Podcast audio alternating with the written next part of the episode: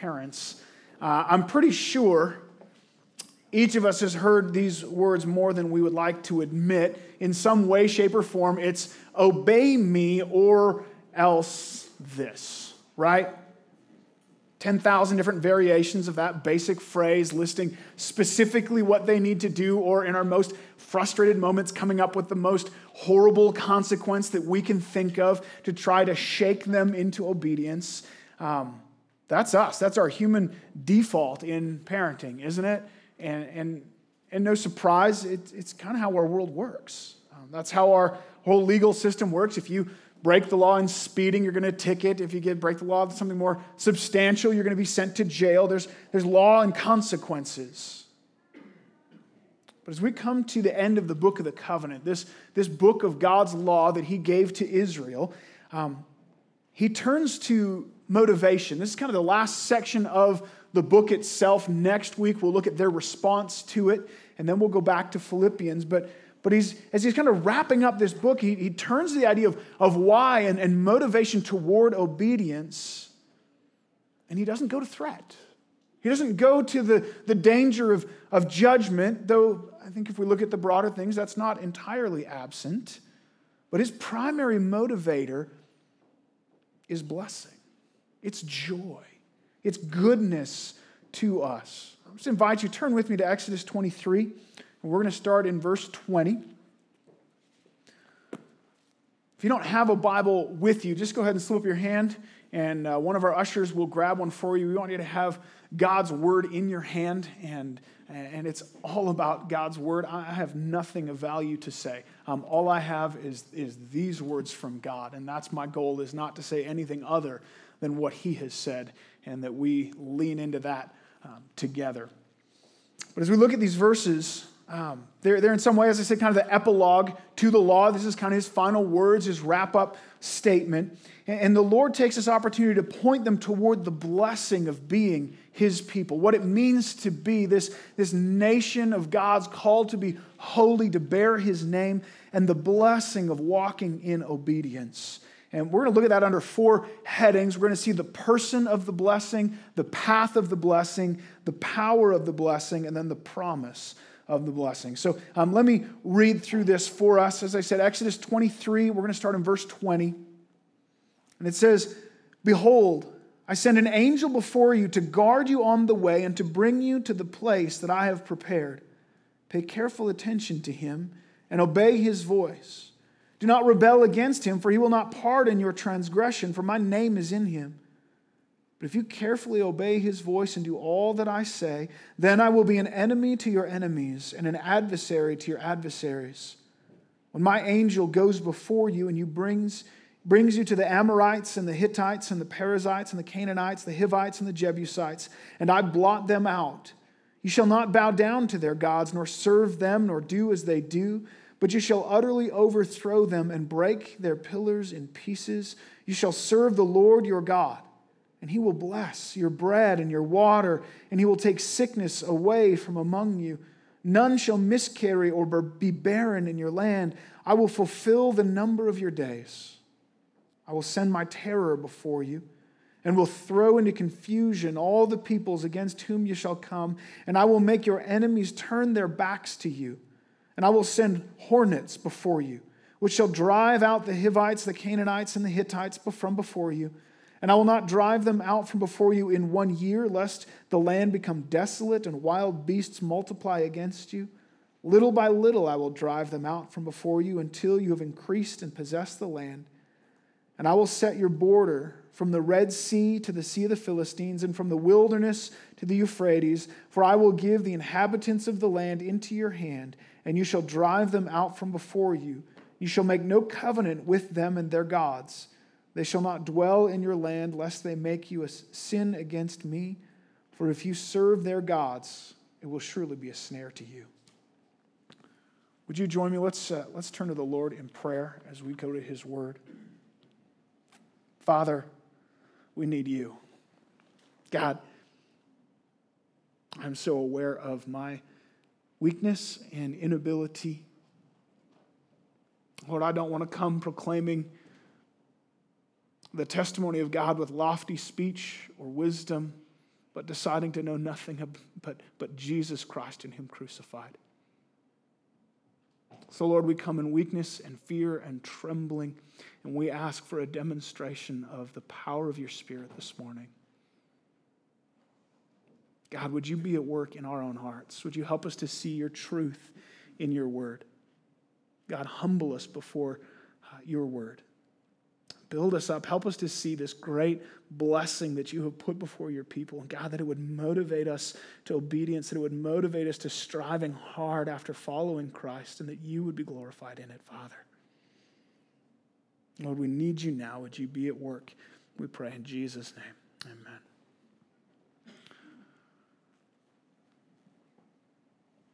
So we look at these verses. We see first the person of the blessing, verses 20 and, and 21. The Lord's given them these laws, everything from, from slaves to animals to murderers to caring for the poor. We walked through them and seen them and understood them. And, and he's saying, Now, this is how you ought to live as my people but I'm not only going to give you my law, he says here, I'm going to give you my angel. My angel will, will go before you. He's going to guard you, and he'll bring you through to the promised land of the place I've prepared for you. What a promise. What a neat thing that is. God is saying, follow this covenant, walk in these laws, and I'm going to send help to come with you, to, to, to walk alongside you. I'm not going to leave you alone in this. He'd been building this promise of the land since Abraham, and it's been increasing as they come along. They knew they're, they're going to this land flowing with milk and honey of, of wide and open spaces, a country to call their own. But now he promises this angel to go before them, bring them all the way. And I think that's a neat blessing until we really dig in and ask what does that actually mean? Who is this angel? And then it becomes a mind blowing blessing. The word angel in, in Hebrew and in Greek basically means just messenger. It's a fairly generic term.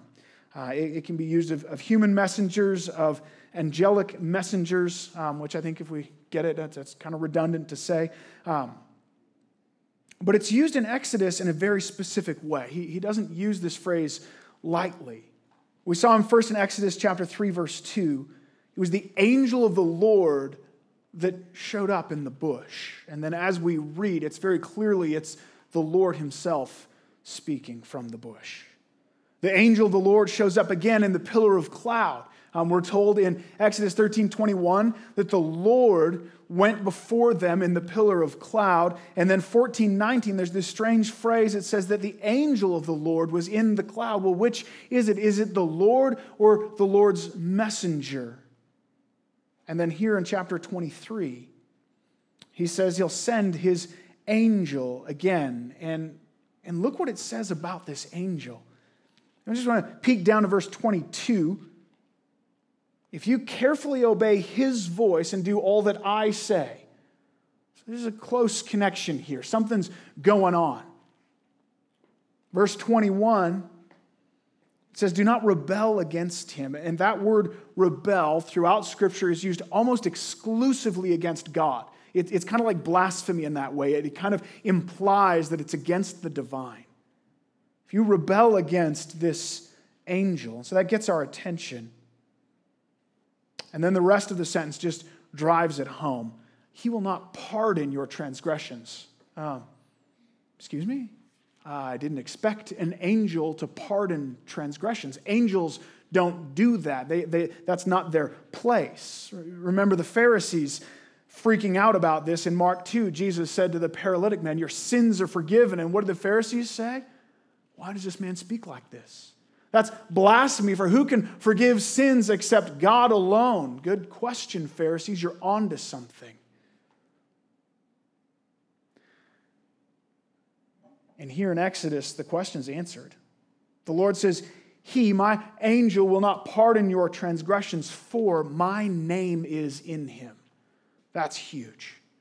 The name in, in, Jewish thought was so much more than just a, a title. It was your essence, your person, your, your being, your nature. And, and the name of the Lord was not just with him or on him superficially or temporarily, it was in him. The nature and essence of the one true God is in this messenger, this angel of the Lord. The presence of the angel of the Lord is the Lord himself. When that angel speaks, it is the Lord himself speaking. This, this is the growing revelation of the Trinity happening right here in Exodus. And it's God saying, I will be with you in the person of my son. I will go before you. I will guard you. I will bring you all the way to the place I have prepared. And if you remember, that angel of the Lord shows up again to Joshua as Joshua takes over as leader of the people of Israel, brings them across uh, the Jordan River, and he says, I am the, what does he say, the uh, commander of the armies of the Lord. Who's the commander of the armies of the Lord? It's the Lord. And so, the first command of this passage do you see it? It's, it's easily overlooked. Do you see the command there in verse 20? Behold, look, pay attention. Behold, because I'm sending an angel. Now, remember the context here. They've already been rescued, brought out of slavery in Egypt. They've already been made God's people and given this law. This is how you're to live now as my chosen people, saved and rescued. And he's wrapping this up in, in blessing. My angel's going to go with you. Christian, this is so parallel to where we stand today. You have been rescued from sin and death. You've been made into the children of God. You've been given this call to walk in holiness. But what motivates you? What encourages you to, to press on? What strengthens you to, to continue to pursue and grow in holiness, to obey these commands that we have? Where do you look when that journey seems impossibly long? When the battle around you seems hopeless, when discouragement and despair and darkness press in? What then? Here's the call look, behold, the angel of the Lord. Look at Jesus. What does that mean? I mean, isn't, isn't that kind of the perfect example of this kind of light Christian platitude, right? I am struggling and hurting. Oh, look to Jesus. Oh, that's nice. What does that mean? I'm in real, actual pain and struggle here. I don't know if I can get up in the morning, and all you can say is, look at Jesus. Yeah, I, I think there is real, practical help there. And, and if we dismiss that, now, now certainly it has been used lightly, it has been thrown around um, superficially in a way that is probably damaging. But if we really understand what that means, to know who Jesus really is, what it really means to, to look to Him, to trust Him. He is God Himself going before you, leading the way the one who will, who will guard you on the way, the one who has promised he will bring you through all the way to the end, to the promised land. There's nothing naive or simplistic about this. If your suffering seems overwhelming, if your battle against sin just feels hopeless, if your anxiety and worry is, is ruling your life, I know it sounds simple, but it's in no way simplistic. It really does boil down to in some area of our lives, we're not knowing who Christ is and really trusting Him. That He is who He says He is, that He'll do what He says to do. it, it is intensely practical advice to look to Jesus, to know Him more, to, to trust Him more. Small child goes to the doctor having ingested deadly poison and he knows something is wrong. He can feel it and he flails and screams in fear. The doctor prescribes medication to cause the child to vomit, to, to purge the poison from his system, but the, the child doesn't understand. And so he, he, he, he clenches his teeth and he, and he wails and he fights against this doctor's medicine. He doesn't trust the man in the white coat. He screams all the more and he clenches his teeth and he, he's gripped by panic as the awful taste of it fills his mouth and, and it burns on the way down his throat. And he fights against his body as it begins to convulse, doing everything he can to, to work against it. His experience at the doctor is horrible. He hates it, it's traumatizing. Mature man invest, in, ingests the same poison. He's going to the same doctor, but on the way, he pulls out his phone and he researches that doctor. He sees this is the best doctor in the world, specifically trained in this issue. He has a 100% success rate in cases just like this. He does it every day. He listens carefully as the doctor prescribes the remedy. He implicitly trusts everything the doctor has to say. He knows what he's doing, he's capable, he's at peace. In complete confidence in the wisdom and skill of the doctor, he willingly takes the medicine. He's not surprised as it burns going down his throat, just like the doctor said it would. He gives himself over to the convulsing of his body as it expels the poison, and it's over. And he walks out rejoicing and peaceful. Thank you. What a great doctor. The experience of the mature man and the young child are radically different because the degree to which they know and trust that physician. We have ingested the deadly poison of sin. It's in us. And if you've trusted Christ, then the rest of our life is this process of Him medicating and expelling that poison from us. And it's not always pleasant, but do you trust Him? As He walks you through even trials and tribulations, things we didn't expect. Do you know the Lord? Do you trust Him? The degree to which anxiety grips us and suffering discourages us and sin defeats us and continues to rule us is the degree to which we don't know and trust this great physician. And it's all of us, isn't it? We find ourselves in this place of panic, fighting desperately against the remedy. I so wish I could stand up here and tell you, I'm that mature man who knows the Lord, who just trusts Him implicitly, who just walks through the, the trials of this life with that peace that passes all understanding every, every moment of the day. But the Lord has constantly taken me through this school being patient with me through sleepless nights as I toil and wonder and wrestle with anxiety and, and wondering about His plan and what, and what am I doing here? And am I, am I sufficient for these things? And, and God, why this and why that? It's not a simple thing just to trust Him, it, it, it's a labor, it's a lifetime journey. But the remedy really is behold Christ.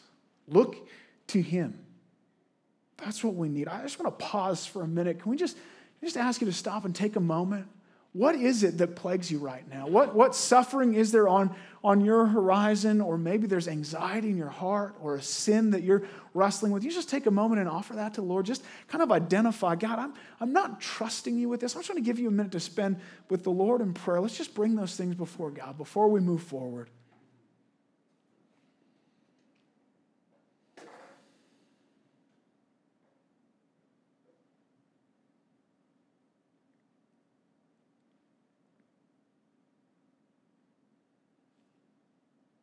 God, search me and know me and my anxious heart.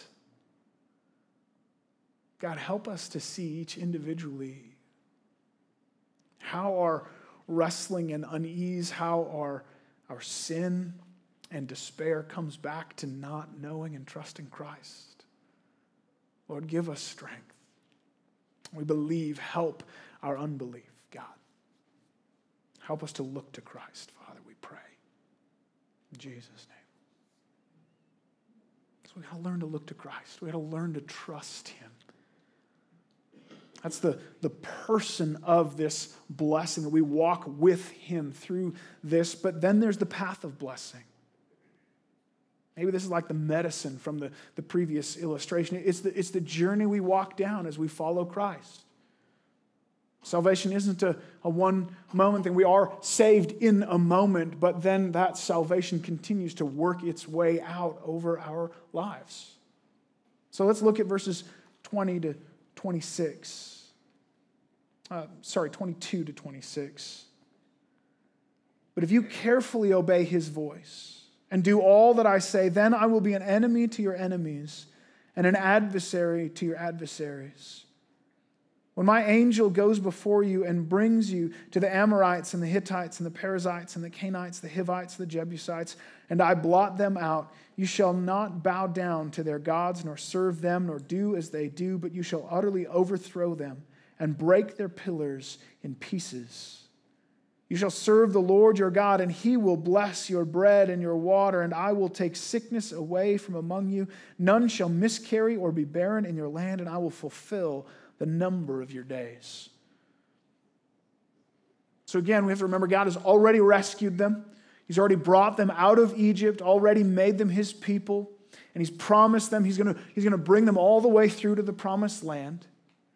And now he's telling them here's how that's going to happen. Here's the path that we're walking down to get there. And it's the path of blessing. And it comes through obedience. Verse 22 if you look carefully and obey his voice and do all that I say. Verse 24 you shall not bow down to their gods and serve them. The implication is serve me. Verse 25. You will utterly overthrow their gods, clear them out completely, have nothing to do with them, uh, and break their pillars into pieces. Um, the pillars here were either a single large stone or maybe a pile of stones built up, usually on top of a hill, as a place of worship, that they would worship their other gods. And so he's saying, break those down, destroy those. God wants to bless them. He's going to bless them, to give them the promised land. He's promised it. And he's not going to break that promise. But that doesn't mean there isn't a journey for them to get there. That doesn't mean there isn't a process and a, and a battle ahead of them. And the path that they're to walk down is the path of obedience worshiping Yahweh alone and rooting out every other thing that stands in competition against him. Again, the parallel is clear. We're saved by grace through faith. And yet, that path from, from the moment of our initial salvation until the culmination of our salvation the path toward blessing and joy in heaven is a path of obedience. It's a path of hunting down and destroying everything in our lives that competes with God. And it shouldn't be a mystery as to why. Um, it was obvious in Israel's context. Yahweh had said, I will protect you, I will provide for you, I will be all that you need. And these other gods came along, these other religions pop up, and they say, Oh, you can find protection here. You can find provision over here. Just worship this God and He'll give you what you need. But you have to choose. You, you can't serve Yahweh and Baal. Yahweh will have nothing of it. And it's not all that different for us. God offers to be everything for us. And sin comes in and says, or I could fill that void. I can take that spot. Are you lonely? Well, don't, don't trust in God. Turn to porn. Or did someone sin against you? Don't trust in God. Turn to bitterness. That will fill the void, that will help. Do you feel like you're in danger of, of maybe not being liked? Don't, don't trust in God. Turn to lying. Just tell them something a little extra. This is what sin is. Je- Jeremiah called it a, a double evil, saying they've forsaken me, the fountain of living water, and hewn out for themselves cisterns, broken cisterns that hold no water. We abandon God, who, who truly holds every blessing that we need, will, will be what our souls desire and the fullness of life. And, and we turn to broken cisterns, empty, dried up reservoirs that, that promise to give us what we need and never actually provide. And so we, we dishonor God as we go to other places to try to fill the void in our life. And the path to true blessing and hope has to be seeking out and finding every place in my life where my heart is looking to those empty cisterns, is going to places that will not satisfy and that, that dishonor the Lord. Every pillar set up in my heart, we're looking for something other than God for joy and satisfaction and hope and destroy it. No more. I'm done with that broken cistern. I'm going back to the fountain of living water.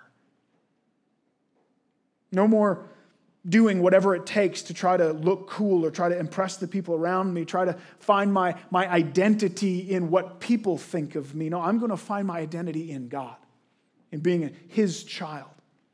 No more going out to get drunk to try to take the edge off of my, my disappointment in life. I'm going to trust God to ease my pain, trust in His sovereignty to make it all worth it.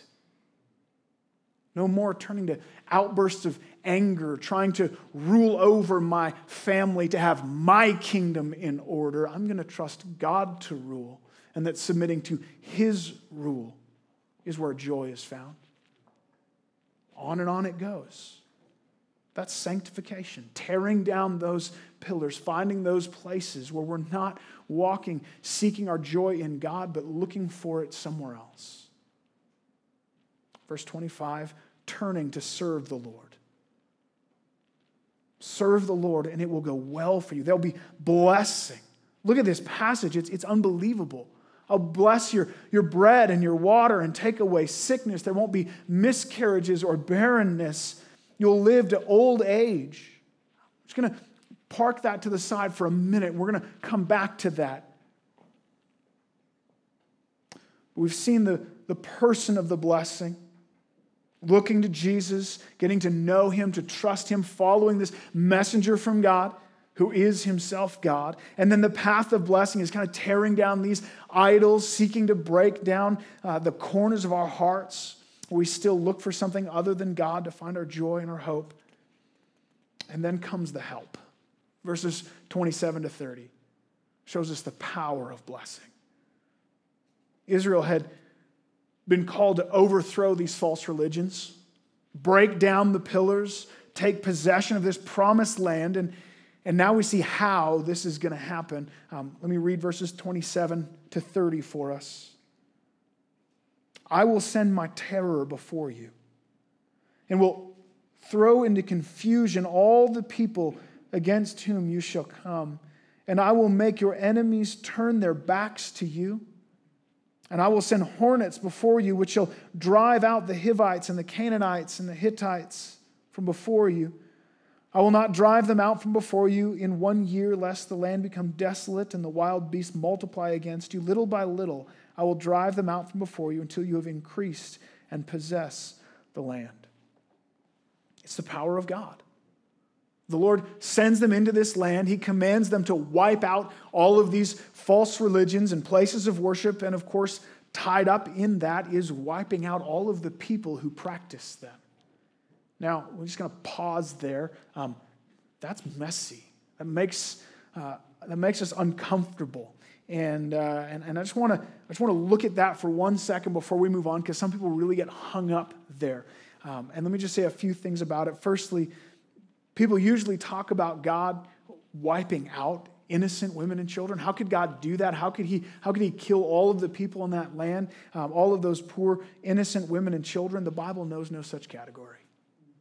It's only sinners. It's only rebels against God from Adam downward. We're born as part of this rebellious human nation, rose up in, in war against God. We all rightly deserve wrath. It's only grace that any of us take our next breath men, women, and children. And actually, the people of Canaan were exceedingly wicked, and for hundreds and hundreds of years, God had been patient with them and allowed them to carry on uh, against him. Secondly, people accuse God of being inconsistent. with the sixth commandment. He said, You shall not kill, and then he kills thousands of people. How can God do that? Well, the problem is the Lord never commanded, You shall not kill. The sixth command is, You shall not murder, and that's very specific. There are times when killing is justified, capital punishment is commanded in Scripture, self defense uh, is valid. Um, that's not murder. Murder is never okay. Murder is unlawfully taking the life of another person for selfish reasons. This is not murder. And that brings us to the third, um, the last thing I'll say on this. This was a particularly unique time in history. God is ruling over Israel as his people. This is a nation under God. And so they are his tool to display his judgment in a unique way. And, and nobody else can claim this. This is not something that we can repeat. And it was not murder, this was God's judgment. This was an act of God. So I hope that helps you kind of wrap your head around this a little better as Israel comes in and, and wipes out these other nations. But the thrust here in this passage is God is saying to Israel, as I send you into the land of Canaan, wipe them out. And there are many different nations here. Um, you see this list in verse 28, um, and, and that's not even complete. I, I, know it's smaller in verse 23. I don't think that's significant. I think he's just kind of naming a few in place of the whole. He doesn't want to go through the whole list again. He's just saying all of these nations, they are so outnumbered and outgunned. They, they have no reasonable expectation of success going into Canaan. These aren't soldiers, they're, they're wanderers from the wilderness. They've been slaves for 300 years. But the Lord says, It will be done by my power. I will send my terror before you. I will make your enemies turn their backs to you. That means they're running away and they're fearful and vulnerable. I will send hornets before you, which will drive out the people of the land. Israel, you'll need to go and fight, but you're not fighting alone.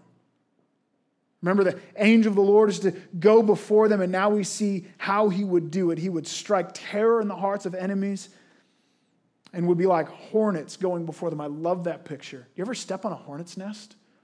Man, a couple of times.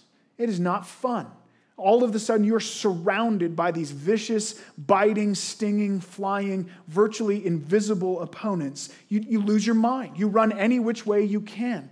There's nothing you can do, and nothing would make a crowd descend into chaos and scatter like hornets. Imagine marching into battle, armor on, spear in hand, ready for a fight, and you come over the hill and you're looking at your opponents, and all of a sudden, hornets break out among them. And, and they just would begin to, to run and wave their arms and, and run in every direction as if they had just simultaneously gone absolutely insane. Now, now, the Lord didn't literally send hornets, but He did go ahead of them. He filled them with terror, and He did numerous times cause entire armies to just flee inexplicably, to even fight against one another. The Lord went before them. He won those victories that they had no business winning. And this small, insignificant, ragtag group of freed slaves overthrew fortified cities, defeated trained armies, and, in this undeniable display of God's power, they invaded the land of Canaan. It's unbelievable. Now, the Israelites still had to fight. They still worked hard and, and were sweaty and had their faces smeared with, with mud and blood from the battlefield. They fought real hard battles. But it was the Lord's power that gave them the victory. It was his strength that ultimately won the day. If you remember, they, they defeated this massively impressive, fortified, walled city of Jericho. God brought the walls crashing down, and they just walked in and cleaned up the mess. And, and so we sing children's songs about it. It has its own VeggieTales episode. But nobody tells the story of the next battle the city of Ai. No walls, no defenses, not particularly impressive. And in fact, Joshua said, you know what, just send a small group, just send 3,000 men. We don't even need the whole army. Just go and kind of knock them out of the way, no big deal. But one of the Israelites had hidden some of the treasure from Jericho that, that they were supposed to destroy, and he took it with him. And so, as they marched out against Ai, the power of the Lord did not go with them. And they got a taste of what this would look like on their own. They got badly beaten by this insignificant little town. 36 men died, and the rest ran away in shame. They walked over Jericho, and they got soundly beaten in Ai. Without the power of the Lord, they were hopeless. They, they couldn't even take out this small town. But with God's power, as long as they're walking in obedience and trusting Him, they were unstoppable, absolutely unbeatable. So God has called us to knock down the idols in our heart, to wage war against and wipe out the sin and rebellion and the, the fortified cities of unbelief and selfishness and anxiety and anger in our lives.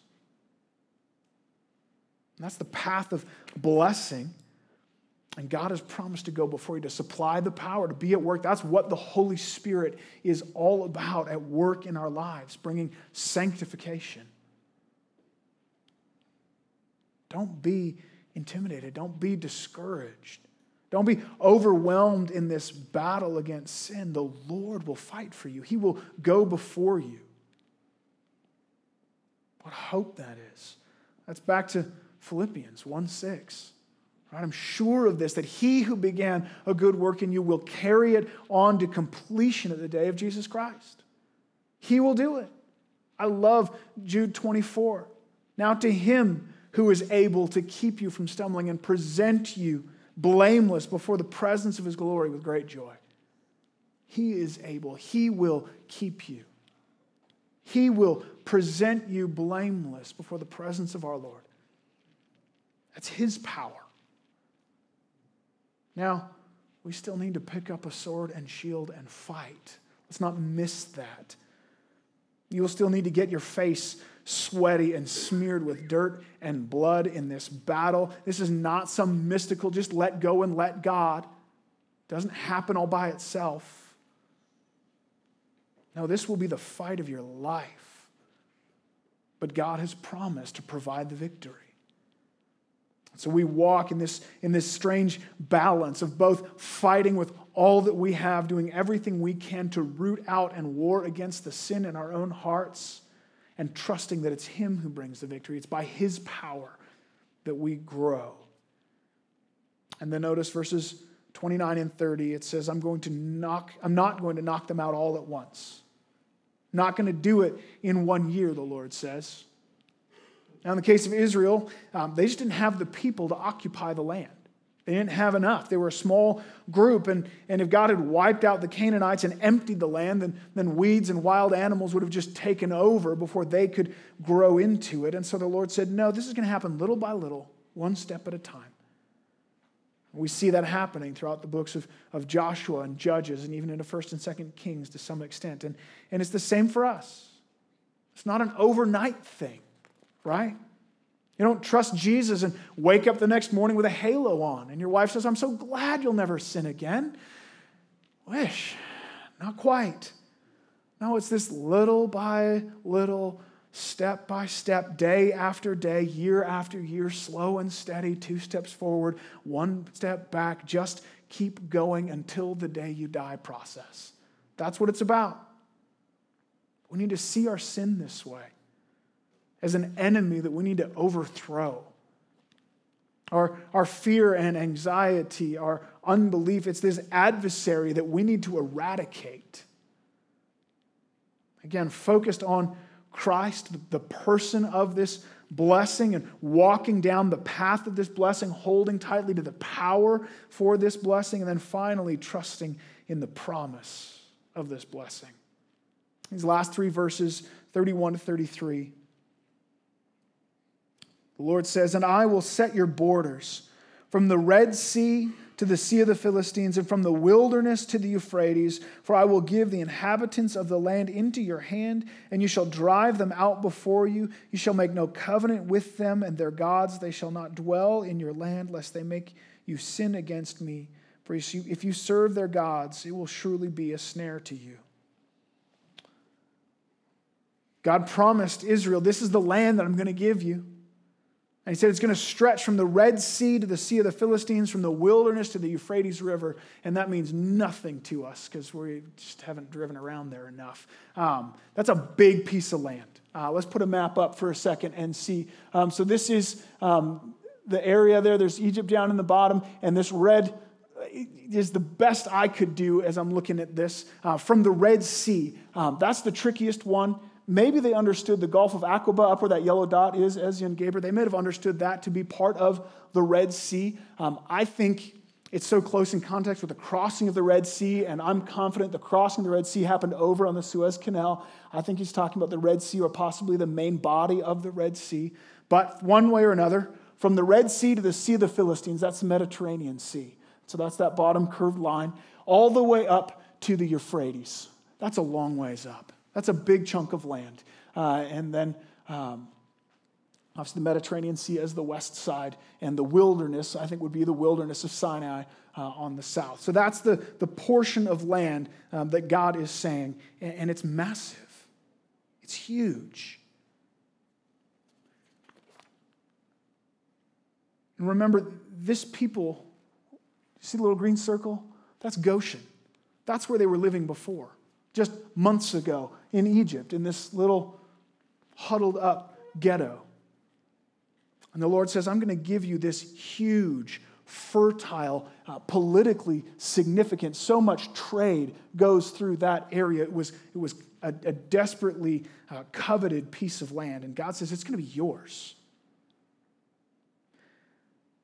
And then he reiterates verses 32, 33 don't get comfortable with the people the religions of the people that live there. You need to wipe them out, no exceptions. They will be a snare to you, they will bring you down if you allow them to continue. But as we look at this blessing, we need to be reminded um, this is rich and full. God says, Follow me, walk in this path of obedience, be my people, and this is what I will give you. And then let's be reminded, verses 25 and 26, we kind of left them hanging there. I'm going to bless your bread and your water. You're going to have abundance of food to eat. You're going to have fresh water flowing. I will take sickness away from among you. None shall miscarry, none shall be barren. You'll live to old age. This is overwhelming. This is huge. This is not just a promise of land, but of, of peace and flourishing and life. It's an amazing promise. God says, Obey the laws of this covenant, be my holy people, and I will bless you so richly. Not only my angel going before you, being with you. Not only will you wipe out these false gods, and my power will ensure your victory, and I will give you a home and, and a place of rest and peace and provision and health and life. That's what's to motivate them. That's what they're to be setting their, their hopes on, their desires on as they walk in obedience. Why should we live this way? Why should we do all these strange things that He's commanded us to do? This is why. Because it'll be good, because He'll bless you so abundantly. Trusting in His goodness. And yet, as we read through the Old Testament, they don't get this. They don't make it. It, it never actually happens. There are hints of some of these blessings, but sickness removed from them? No. Miscarriages still happening, barrenness still happening. Looking at the map, we see um, that orange area, that's Solomon's kingdom. That's the biggest the kingdom of Israel ever got. You see on the over by Tyre, the Philistines are still there. And down lower. They, they never quite wiped them out.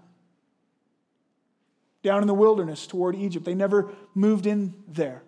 Up toward the Euphrates, there's that yellow area. Um, they, they had influence there for, for about four chapters, and then it's gone. Never really ruled there with any authority. And, and if you notice the red, that's the kingdom of David. That's where David started. And in one generation, David pushes it out, and the orange is what Solomon inherited. And after Solomon dies, it's parted up, broken down, and, and begins to fall apart. They didn't get it. Did God fail? Did, did, he, did he fall short of fulfilling his promise to them? Not yet. The hope of these promises still awaits. These promises, along with countless others as you read through the Old Testament, are pointing forward to something far greater than, than just an earthly kingdom. Solomon was never the fulfillment of the promises of God for Israel. And the, the land was never the extent of what God had intended to give them, but so, so much more. They're pointing forward to the full coming of Christ, the Messiah. He's the one who brings in the blessing. He's the one who will reign supreme, and every knee will bow and every tongue confess that, that He is Lord. So the Pharisees had such a hard time figuring out Jesus because they expected him to come and blow open this kingdom and rule in power. But Jesus came the first time to die as a sacrifice for our sin. But he will come again. And when he returns, he will bring a day where every sickness, every sorrow, every heartache is wiped out, completely undone.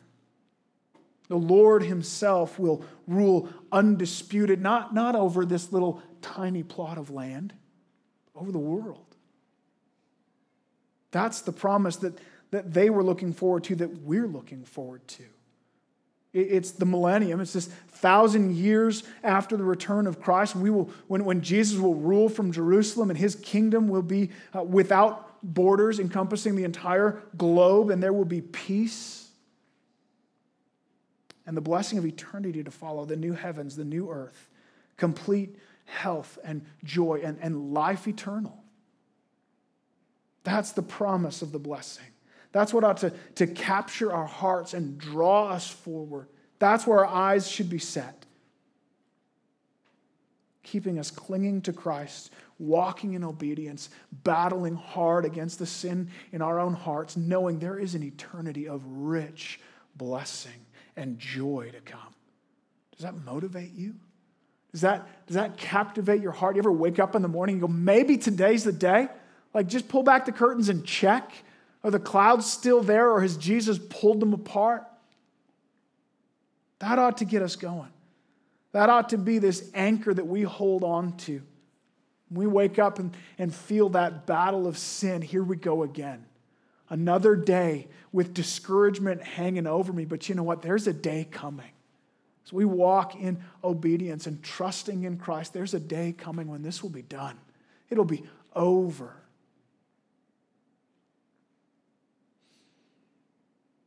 And make no mistake, for those who rebel against him, for those who do not accept this messenger, there will be wrath. There will be punishment and suffering, but for his children, for those that he has rescued and made his own, God doesn't call us to obedience out of fear, but out of this promise of blessing. And he's not left us on our own. He sent Christ to go before us, to empower us to win this battle. So look to him, trust him, rest in him, knowing that, that he has promised this amazing blessing, the fullness of blessing ahead. Let's pray.